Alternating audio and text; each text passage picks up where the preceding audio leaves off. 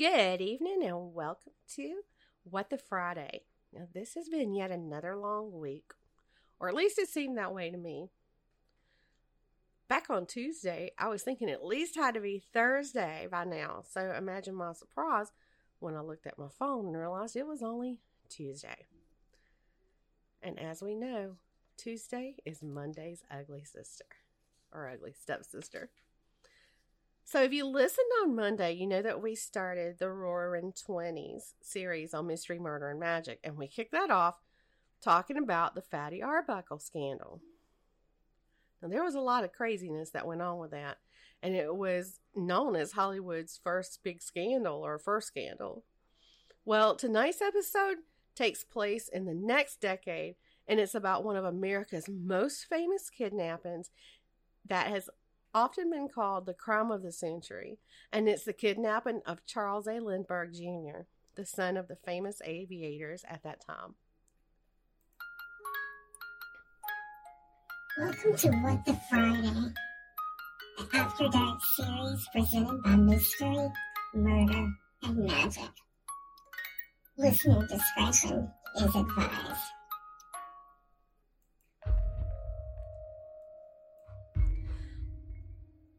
Like Wednesday's episode about the disappearance and death of Mary Jane Barker, tonight's episode takes place in New Jersey. But this happened about 25 years before Mary Jane's case. Charles A. Lindbergh Sr. was a well-known aviator who was born in 1902. At the age of 25, he went from being a basically unknown U.S. airmail pilot to world-famous aviator for making the first non-stop solo flight from New York City to Paris, France. The flight took 33 and a half hours in a plane that was specially built for the flight. The airplane was known as the Spirit of St. Louis. He grew up in the Little Falls, Minnesota area and then in Washington, D.C. His dad was a prominent congressman from Minnesota. Lindbergh started his aviation career in 1924 in the U.S. Army Air Corps Reserves. And the following year, he was hired as a U.S. airmail pilot in the St. Louis area. For his successful transatlantic flight, he received the Medal of Honor from President Calvin Coolidge and the Distinguished Flying Cross. Now, both of those are really big deal medals, to receive. Now, this successful transatlantic flight sparked interest in commercial aviation and airmail, and Lindbergh decided that he would dedicate a lot of his time to help develop those.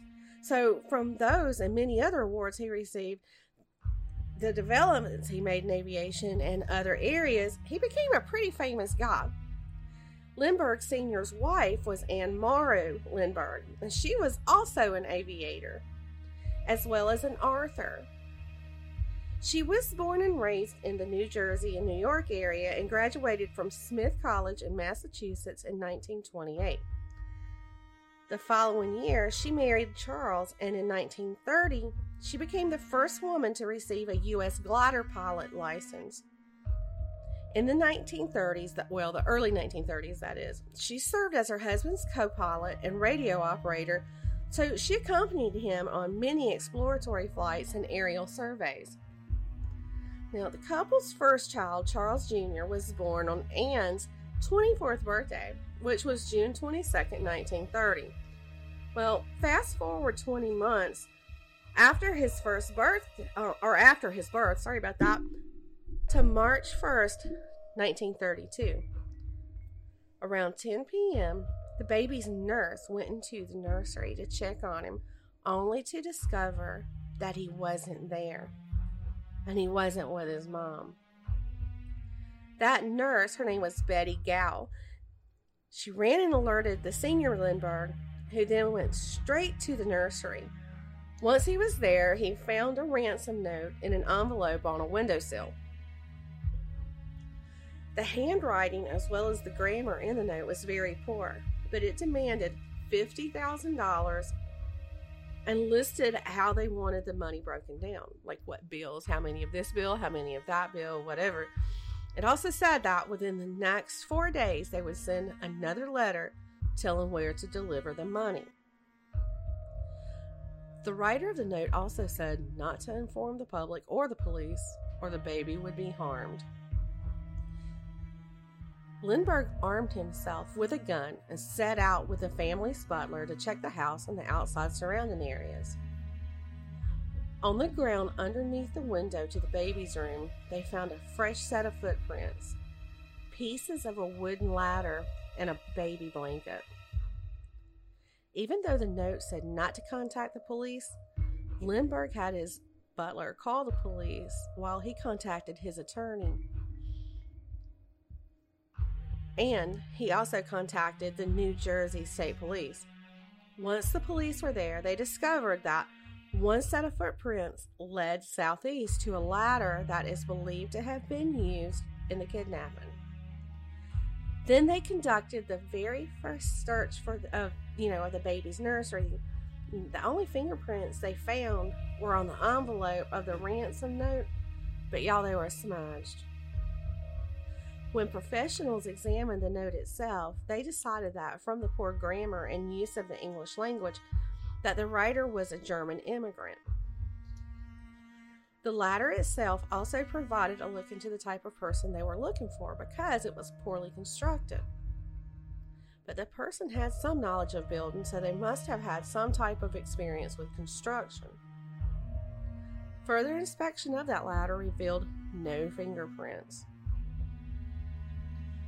On the day following his kidnapping, J. Edgar Hoover, who was at that time the Attorney General and FBI Director, informed the Trenton Police Department that they could contact the FBI for any assistance on this case, but it wasn't until May 13th of that year that the President made it where the FBI was at the disposal of the New Jersey State Police and that the FBI should work with and actually conduct the investigation. The state police announced that they were putting up a $25,000 reward to anyone who could provide information on the case. Now, also during this time, a man by the name of Gaston B. Means told a woman by the name of Evelyn Walsh McLean that he could be a major component in finding the Lindbergh baby. Now, according to him, just weeks before the kidnapping, he was approached and asked about participating in a major kidnapping. And he went on to say that it was a friend of his that is the kidnapper. And then he convinced McLean to give him $100,000 because he said the ransom had doubled and he could get the child from the kidnappers. Well, McLean believed Means and handed him the money. And every day she waited for news of the child's return. But when she when that didn't happen, she finally asked Means for her money back and he refused. Well, when he refused, McLean reported him to the police, and he ended up being sentenced to 15 years in prison for embezzlement. Now, what kind of dirty snake would pull something like that? And can you imagine just having the money, to hand over $100,000 just like that? Now, a lady by the name of Violet Sharp, she was also a housekeeper at the house, at the Lindbergh house, was believed to be involved in the kidnapping and had been questioned 3 times by the police.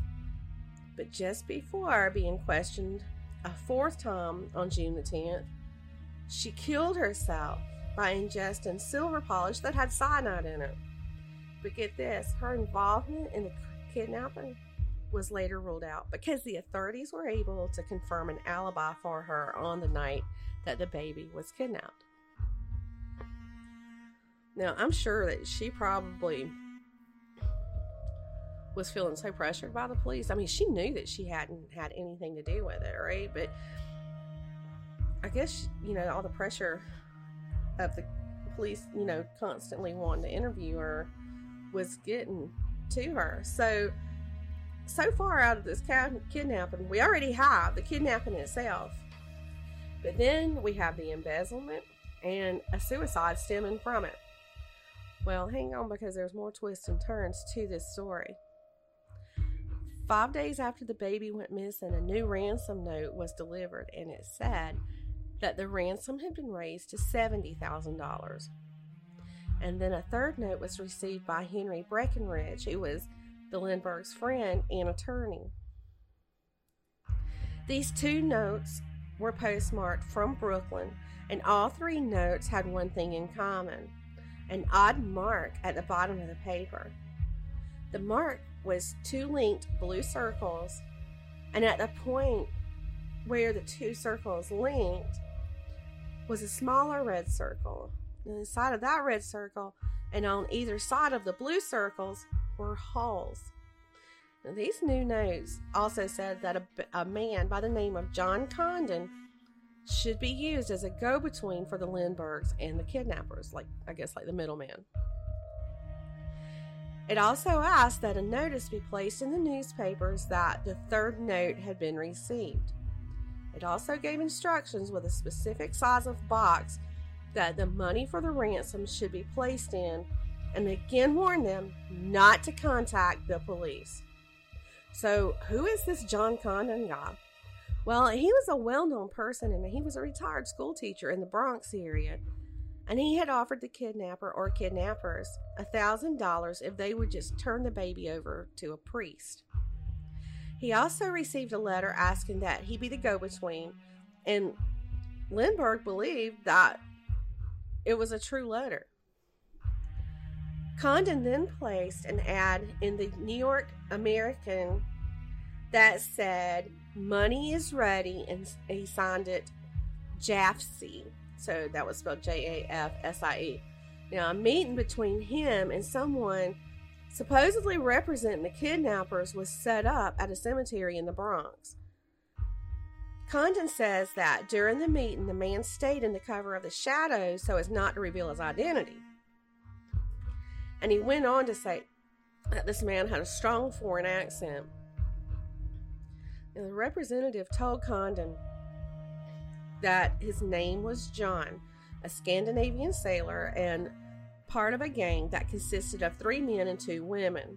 He also said that the baby was fine and being held on a boat, but the only way he would be returned was by the ransom. Now, Condon doubted that story, so the stranger he offered to return with the baby's sleeper. On the 16th of March, Condon received that sleeper by mail in a 7th ransom note. The Lindberghs identified the sleeper as belonging to their son, so Condon placed another ad in the home news that said, "Money is ready, no cops, no Secret Service, I come along like last time." Then on April 1st, Condon received a letter that said it was time for the ransom to be delivered. Now, he delivered the ransom in a custom-made wooden box. And the reason for it being made, custom-made, was so that it could later be identified. Now, along with the money, gold certificates were included since those were about to cease to exist, and it would draw attention to anybody cashing those in. Pretty smart thinking. The money in the box contained unmarked bills, but the serial numbers had been written down for later identification. On April 2nd, an unidentified taxi driver delivered another note to Condon. Condon told the man that had earlier identified himself as John, in that cemetery John, not John Condon, that he had only been able to raise $50,000, and the man was fine with that. And he told him that the baby was in the care of 2 women. But as we all know, the baby wasn't returned to his parents. Sadly, on June the 12th, just 3 months after his nurse had discovered him missing from his nursery, his little body was found. A delivery truck driver named Orville Wilson and his assistant pulled over on the road, or on the side of the road, about 4.5 miles from the Lindbergh's home. Alan went into the woods. Alan is actually the assistant. He went into the woods to urinate, and that's when he discovered the body. And it was a gruesome scene. The baby's skull was horribly fractured. The body was grossly decomposed, and there was evidence of scavenger animals on the body. There was also evidence of a really poor effort to bury the body. The baby's nurse positively identified the body by recognizing 2 overlapping toes on the baby's right foot, and bought a shirt that she had made. And because of the state that the body was in, the Lindbergh family insisted that the child be cremated. Now, the next month, authorities began to believe that the crime had been carried out by someone the Lindberghs had known, someone close to them. And the John Condon fella that I spoke about earlier was questioned and his home searched, but nothing incriminating was found. But to the public, he was suspect number one. I mean, he does sound a little sketchy, right? And for the next 2 years, he would vow to the police that he would find that guy that he called Cemetery John. His behavior after that became erratic. Once, while riding a city bus, he exclaimed that he saw this Cemetery John person out on the street, revealed his identity, and demanded that the bus be stopped. The driver stopped the bus. Condon jumped off the bus, but the target of his chase managed to get away from him. And he received further criticism when he agreed to star in a vaudeville act that dramatized the kidnapping. That's in poor taste, but that's just my opinion.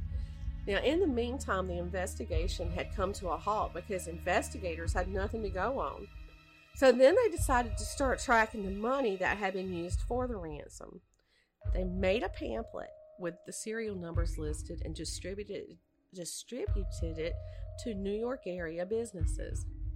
Some of the money showed up in random locations and even as far away as Chicago and Minneapolis. But they were never traced to who was spending them. And what about those gold certificates? The president ordered that all gold certificates be exchanged for money by May 1st, 1933. And just a few days before the deadline, a man named J.J. Faulkner brought $2,980 worth of gold certificates into a Manhattan bank. He gave the bank the address of 537 West 149th Street, but it turned out that no one by that name lived there. Now, a Jane Faulkner had lived there 20 years earlier, but she denied any involvement when she was questioned. Over the next 2.5 years, ransom bills were tracked throughout New York City, and soon police were seeing a pattern of those bills being spent along the route of the Lexington Avenue subway. This line connected the Bronx with the east side of Manhattan, and that included a German-Austrian neighborhood in Yorkville. In September of 1934, a bank teller came across a gold certificate that was included in the ransom. In the margin on the gold certificate was a license plate number that had been jotted down. And somehow it was traced to a nearby gas station, and it turns out that the gas station manager had jotted the tag number on the certificate because the customer was acting sketchy, and he thought it could possibly be a counterfeiter. The license plate itself belonged on a sedan owned by Richard Hauptmann, who had a Bronx address. Hauptmann was an immigrant from Germany and had a criminal background. When Hauptmann was arrested, he had a single $20 gold certificate on him, and more than $14,000 of the ransom money was found in his garage. During questioning, Hauptmann told police that a friend and former business partner named Isidor Fisch had left the money and other items with him while he went to Germany. Fisch died shortly. Gosh, I can't talk tonight. I'm sorry, y'all. Fisch died shortly after returning from that trip to Germany on May 29, 1934. Now, it was only after Fisch's death that Hauptmann learned of the contents of the shoebox was that large sum of money. So why didn't Hauptmann turn it over to somebody? I mean, police, anybody, you know. Well, because he claimed that Fisch owed him from a business deal that the two had made. Hauptmann insists that he had no knowledge of the kidnapping or that the money that connected him to the crime. One of those items was a notebook that had a sketch of a ladder very similar to the one that was found at the crime scene.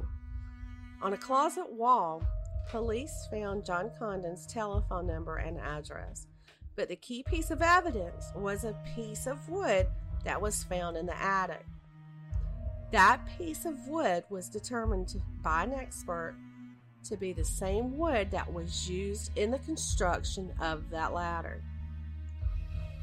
On September 24th, 1934, Hauptmann was indicted in the Bronx for extorting $50,000 from Charles Lindbergh Sr.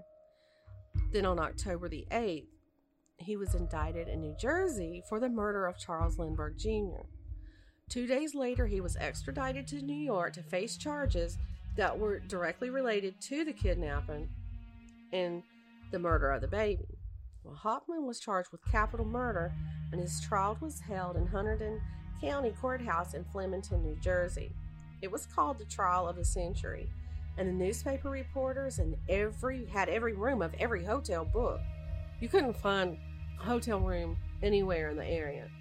Now, Edward J. Riley was hired to represent Hauptmann by the New York Daily Mirror in exchange for exclusive rights to publish Hauptmann's story in their paper.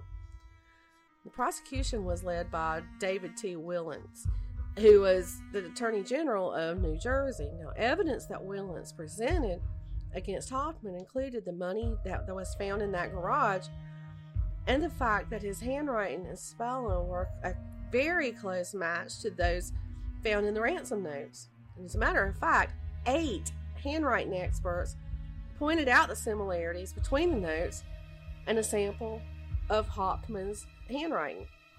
And the defense had handwriting experts also, but 2 of them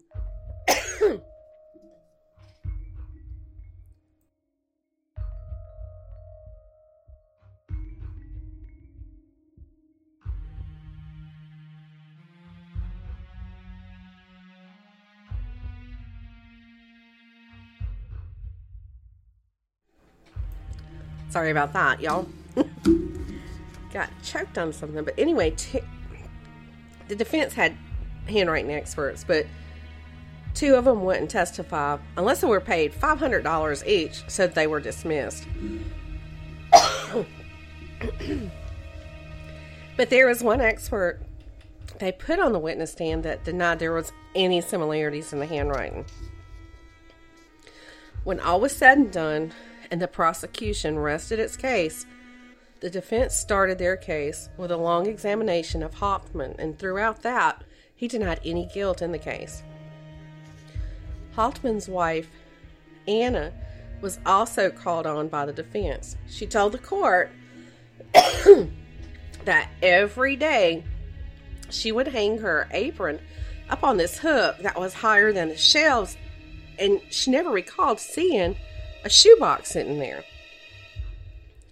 Later, a rebuttal witness that was called by the prosecution said that Fisch could have never been at the scene of the crime, and that he didn't even have the money to pay for his medical treatment for tuberculosis that he later died from. Now, in the end, Hauptmann was found guilty and immediately sentenced to death.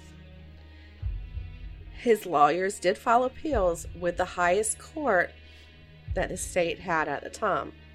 And even the governor of the state visited him with a secretary that was fluent in German. When the governor left, he was convinced that this could not have been a one-person job and asked for a thorough and impartial investigation to be continued.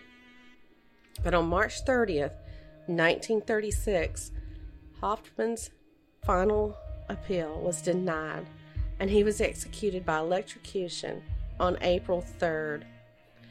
Just before being electrocuted, Hauptmann turned down a large offer from a Hearst newspaper for a confession, and he also turned down a last-minute offer to have his death sentence commuted to life in prison in exchange for a confession.